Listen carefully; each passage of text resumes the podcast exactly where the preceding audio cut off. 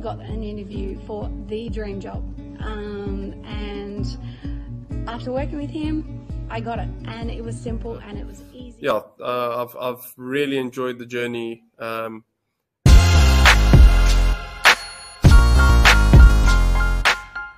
Oh, has it helped? Yes, it absolutely has. Um, it's definitely helped in knowing the market a lot better and knowing how to pres- like how to put myself out there. Like I would never ever have touched my LinkedIn ever. I, I didn't see LinkedIn as a valuable resource at all. So in saying that, it already has proven to be. And it's really what I say. I think you guys are you guys are great and change change people lives and it makes a lot of difference. you um, deliver at a, at a very high level. Um,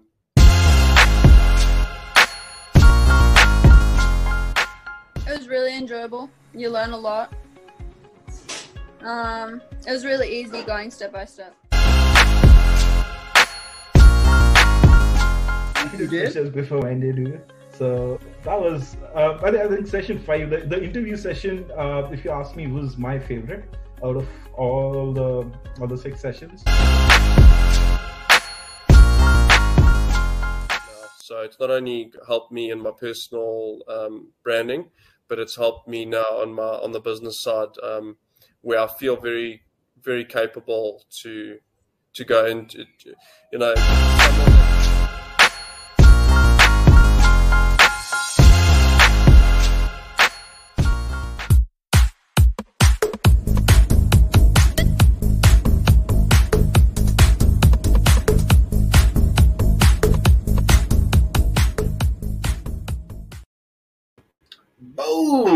Guys ready? Let's do it.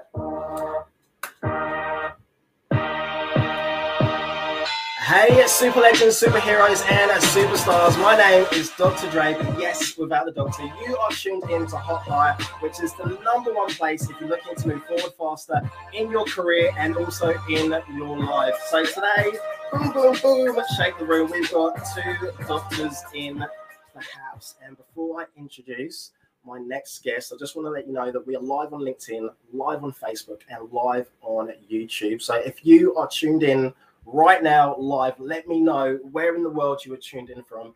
And if you're watching the replay, you know what to do. Hashtag replay. This will help me to work out all the stats and the analytics in the back end.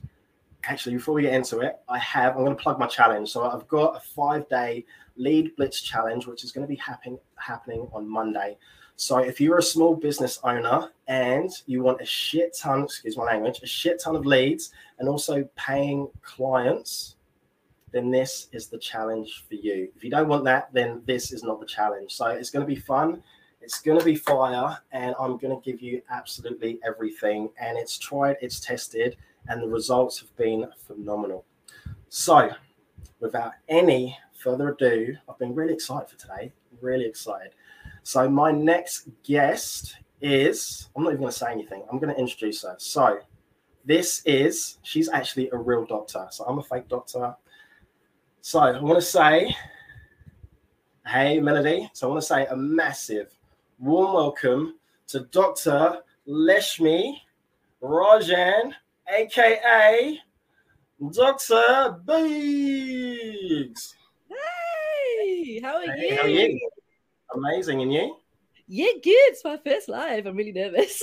Oh, no, no, you'll be fine. You'll be fine. So, um, I'm so happy. I'm so grateful that you're that you're here to share your career, your life, and also what you do. So we were talking before, and I think what you do is just like amazing, and I can't wait for you to share that. So, do you want to share a little bit about yourself and, and what you do? And yeah, so uh, professionally, kind of my business, I'm known as Dr. Bakes, but my name is Dr. Leshmi Rajan. I'm based in the UK, and I teach autistic children life skills through baking.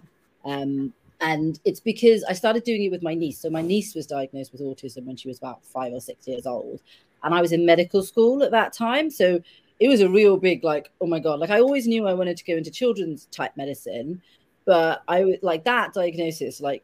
And, and any parent with a child of autism or special needs knows like when that gets there you're like oh my god what do i do how can i help them so from a personal perspective I was in medical school when I got when she got the diagnosis, and I straight away, as a medical student does, went onto the pediatric ward and quizzed all the consultants, like, and you know, like was getting in there, and just like from yeah. medical school onwards, I had it then changed. Like, I then wanted to become a community pediatrician, which basically is a pediatrician that specializes in all the neurodevelopmental disorders, so not just autism, like ADHD, epilepsy, developmental delay, like behavioral issues, and I just I love I end up loving it, and it's not a particularly popular branch of pediatrics because it's not like on a ward, it's not in a hospital, and you're not doing the exciting stuff. Um, you're in a clinic having a cup of tea and, and writing loads of paperwork. But I I like that I mean not paperwork, but I like sitting down and having a cup of tea. but I like the ability that you can almost be like a coordinator of the child's care. So, like, I sit down, but because I'm a GP with a special interest, I can't make the diagnosis.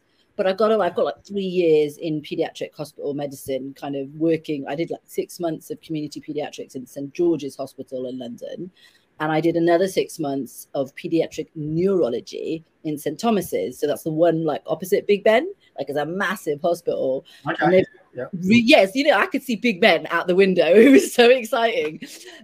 I know. I was like, whenever I needed to look at the time, I was like, right but they've got like 12 different pediatric neurologists and three pediatric like metabolic consultants and it was just an amazing yeah like it blows your mind the stuff that you see there like some of the rarest stuff in the world i mean i was only a junior but you know i hmm. was just doing the everyday ward stuff but i learned so much and so i moved back to cardiff now and that experience that three years of experience um, in pure pediatrics i've now taken over to gp land because i'm now officially like i'll be a gp in in six months um yeah yeah, so I carry that with me. And I when I graduate, I will literally call myself a pediatric GP because I just want to mostly deal with these children. I can treat, treat adults, obviously, but I like 80%, 89% of the time, I would prefer to do like medical work in that field, but split my time then with Dr. Bakes, like, so literally split my week in half. So, like, half of the time with the NHS, our government sort of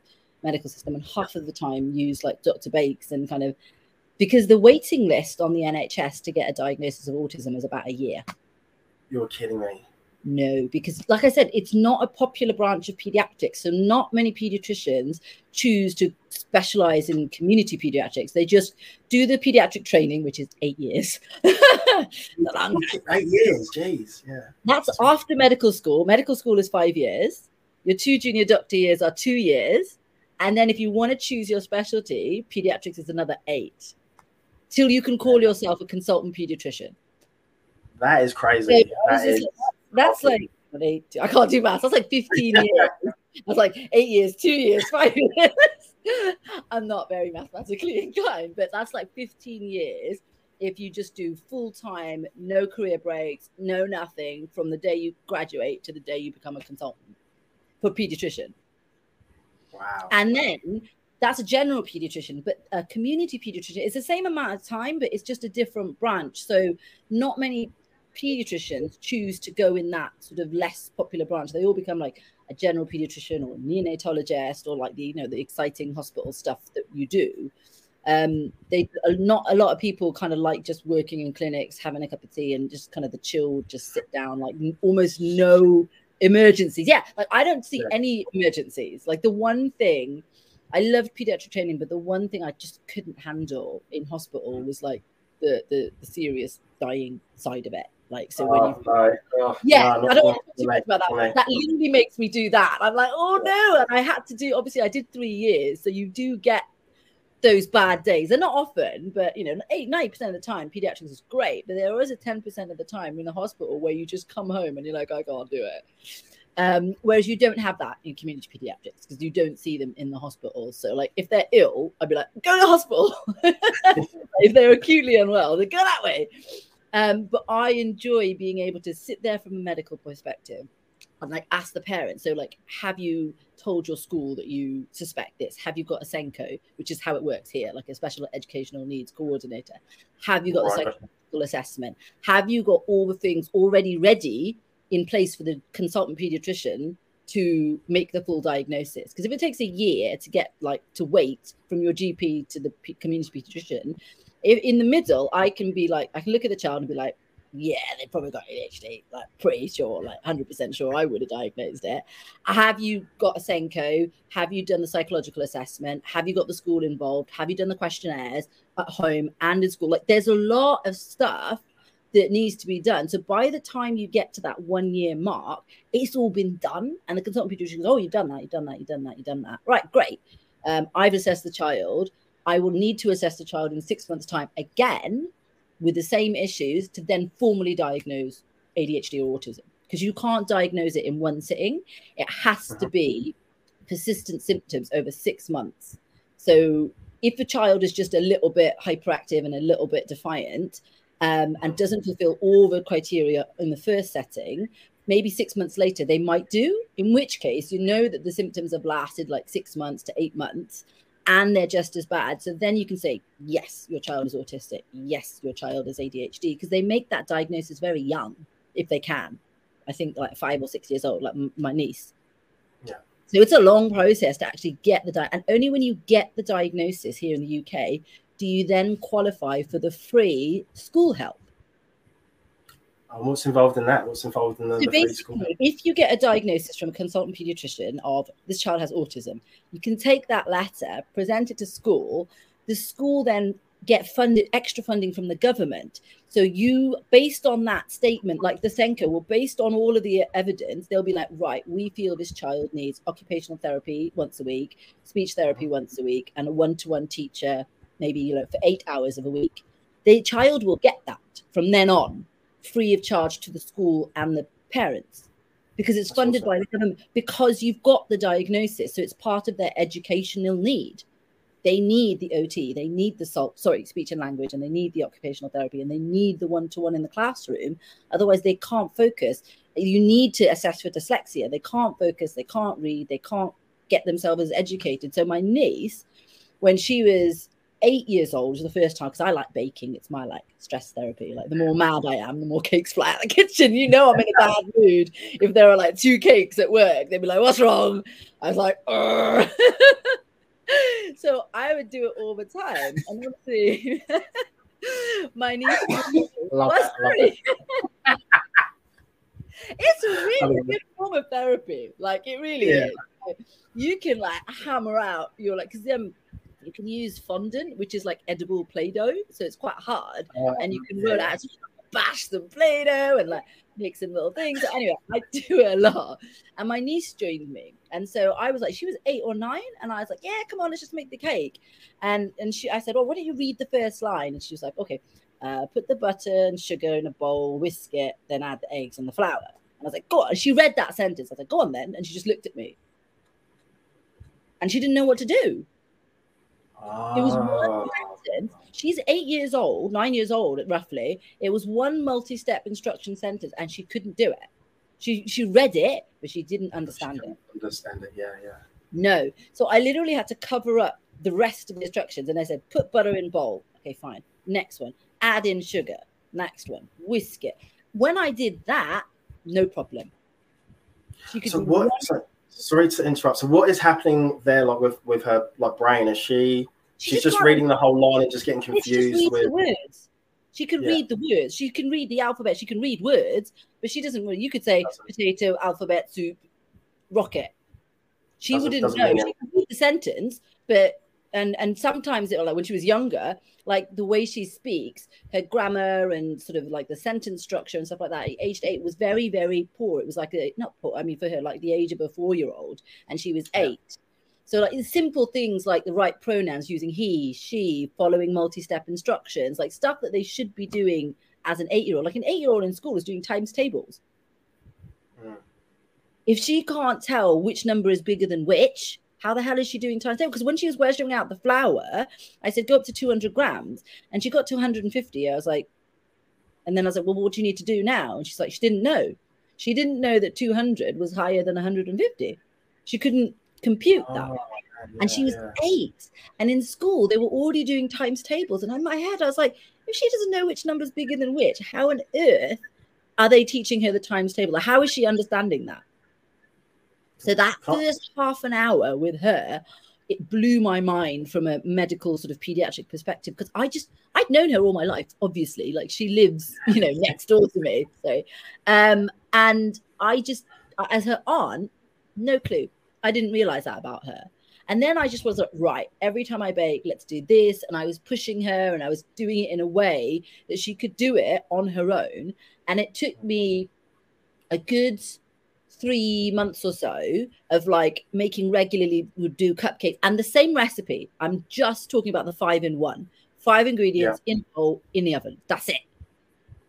Like that was all it was. And it took me about a good three months of making it like basically like all together we made it like so many times like almost 20 times and by the end and i was stepping back and stepping back and then by the end i said to Thea, my niece i said oh Thea, can you just start off i've got to put my son to bed and i'll come and join you in a bit and intentionally i stepped out of the kitchen i shut the door and didn't come back. And then she emerged two and a half hours later. Yeah. or three hours later. I think it was three. It was, it was a school night. It was like 8.30 and she came out with a tray of fully decorated iced sprinkled cupcakes. No way. on her own the whole thing? the whole thing because I, I intentionally did that. I closed the door. I did not go in there, and she could co- she could open it up and ask me a question. Like I was sitting down in the sofa having a tea, just wondering. She opened the door at eight thirty. We started it like after school at like four thirty, or I told her that at four thirty. Oh, you you know why didn't you make some for take some into school or something? She came mm-hmm. out at the end with the tray of six iced decorated sprinkled cupcakes all on her own. And I, rem- I remember specifically taking a picture of her when she came out because in the background you can see the window. It was like pitch black because it was like nine o'clock at night by the time she'd done it. But she was so proud of herself, and I was like amazing. And so it was literally one. But I repeated it and repeated it, and I stepped back and I stepped back, and I allowed her to kind of just push it. And she didn't even realize I was doing that. And you can ask things like, "Oh, Thea, if you wanted to make two cakes, you know, how much flour would you need?" You know, for one cake, there's 200 grams. So, like, how much would you need for two cakes? I just slip it in there, and she'd be sitting there going, 300. And I was like, no. And then, but by the end, she knew how to Yeah. double and she knew how to half things. She understood the concept. And then when she came, I laughed my head off because she came out with the tray of cupcakes. She was so proud, and my dad was so proud of her. My dad's like, I'll buy a cupcake from you right now. How much do you want for one cupcake? And she's like, I don't know.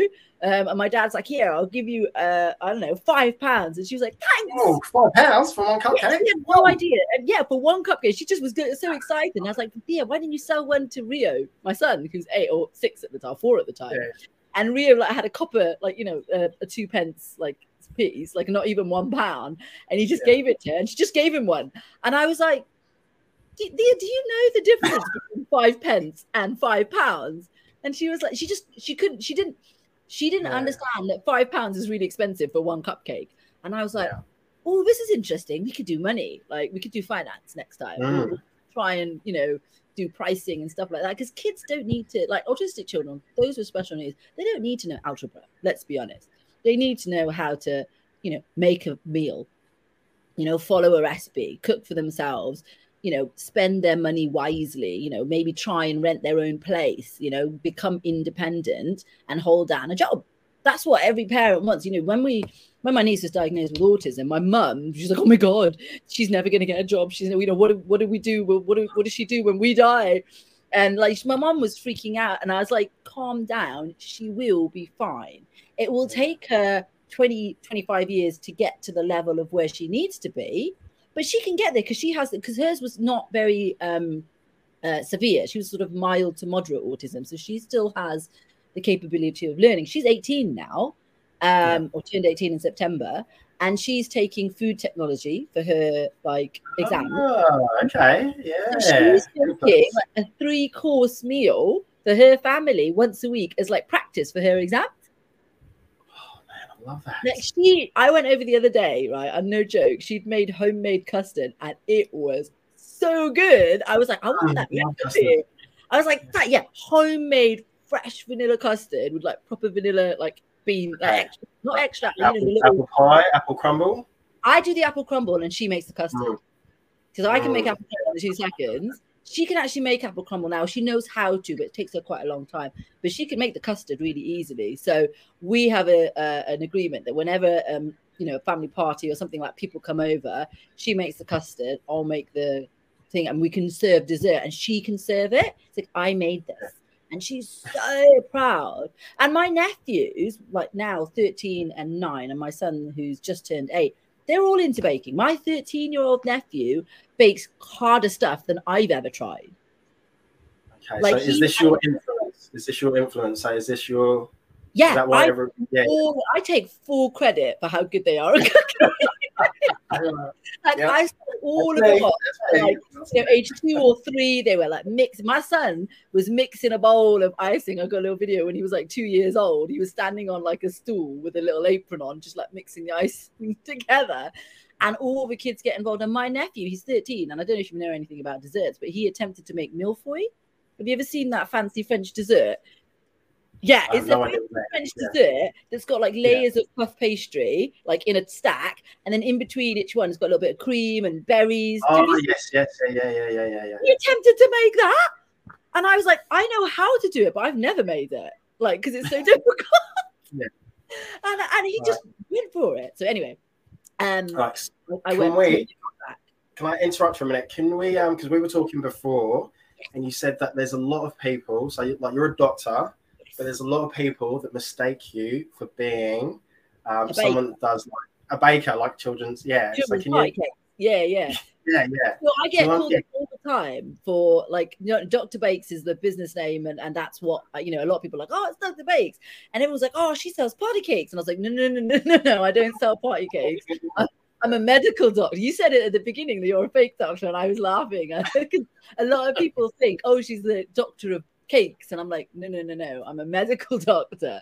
I don't. I can make party cakes, and I make them for my nieces and nephews for their birthdays, and my son. I just made a rocket actually um, for his birthday like two weeks ago. I put it on my Instagram like like literally this morning, and I made like a, a standing up rocket. It's the first time I've done a standing up cake. But my business is baking therapy for autistic children.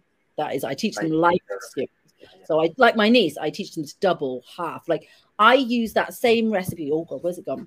I got a book basically. I use the same uh, where's it? The same recipe that you know I was saying that five in one recipe, Mm. and I wrote this on, but I did it like this. So like for autistic kids, like every single page has like very bright, very colorful, very very simple things. Like a little page on like ooh, teaching them, you know, oh, I can't do it like where brilliant. sugar comes from, because this is the stuff I wanted my niece to learn. So I wrote that little book and I used that same five in one recipe and I watched the child do it and see Yeah. where they struggle. Because if they struggle right from the beginning, it's like, can they read?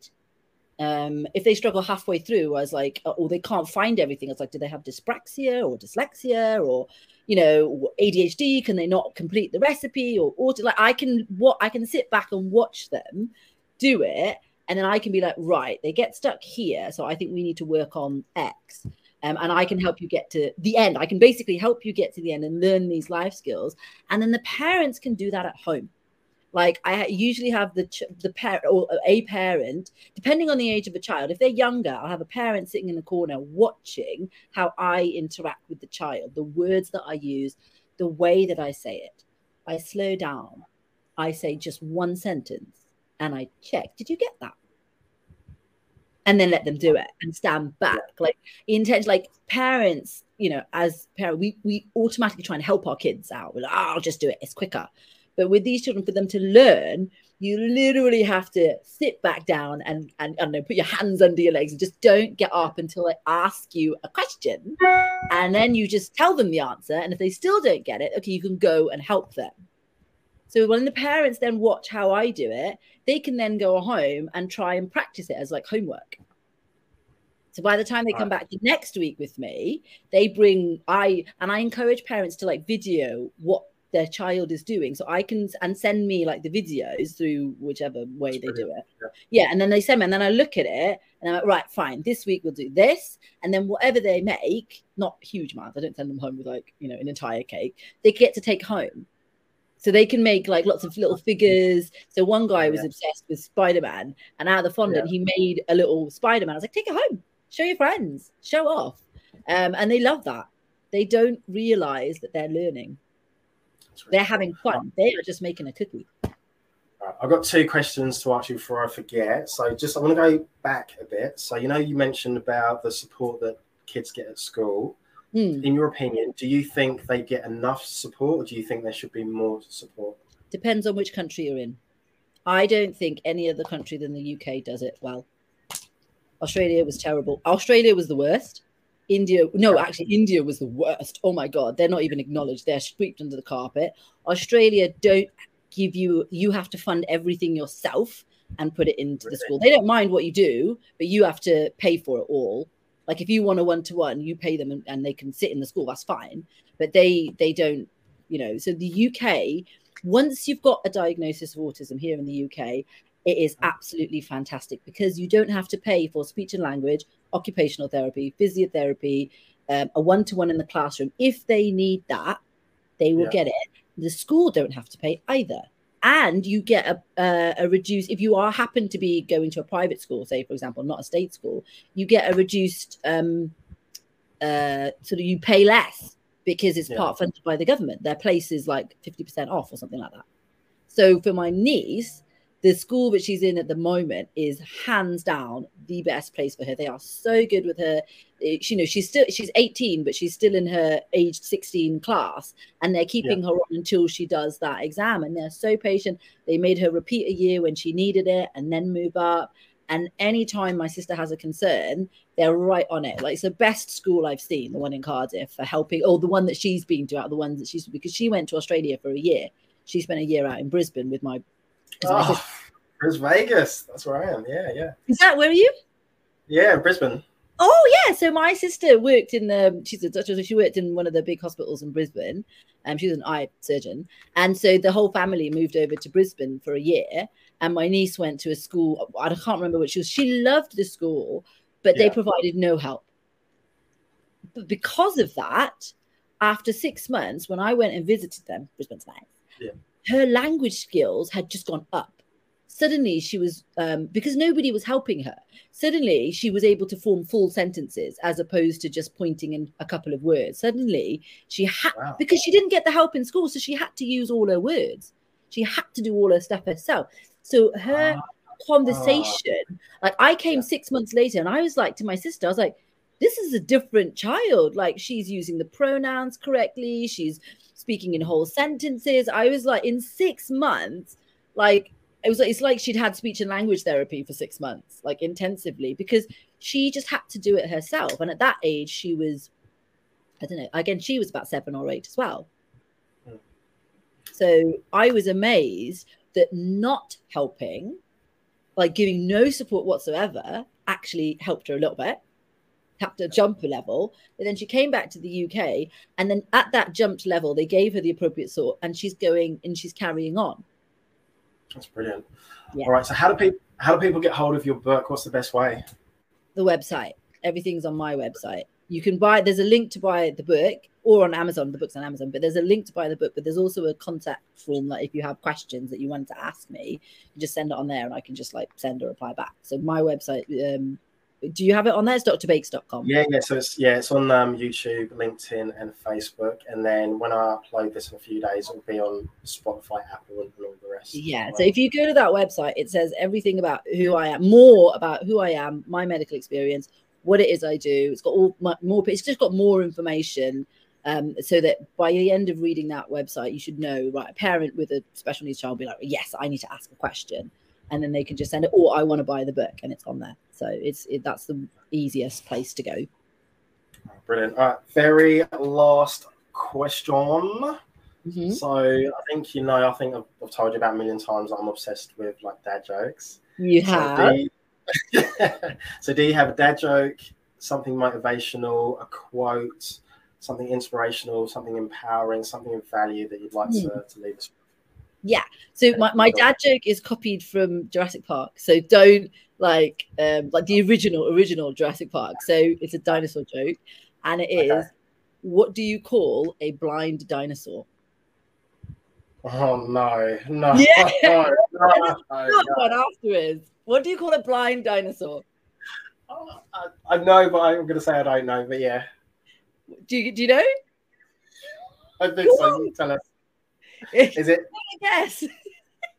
Do you think he saw us? Yes. But what do you call a blind dinosaur's dog? I have no idea. Do you think he saw us? Rex. Oh, oh no. yeah. The kid says too, and I I just burst out laughing in the cinema. I was like, I loved it. I was like, do you think he saw us, Rex? Yeah, thank you so much. Um, yeah, just want to say a massive, huge thank you for you for getting up so early because it's what six, well, it was six in the morning. What's it like six yeah, thirty? 6:30 a.m. Yeah, yeah. Yeah, so thank you for giving up your time. So I know how busy you are. And also, I remember when, because we met oh, maybe about three, four weeks ago on like Clubhouse, and that was like my first time.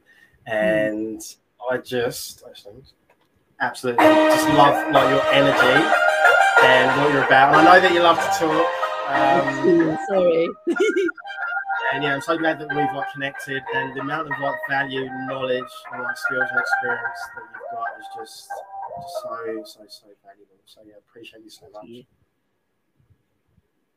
Oh, and was it what was the last one? Was there another question or something? Motivation or something? No, no, no. I was going to say, what's the best way to, to get hold of you through your website? Yeah, through my website. Um, yeah, Yeah, awesome. Yeah, thank you. cool. And uh, did you say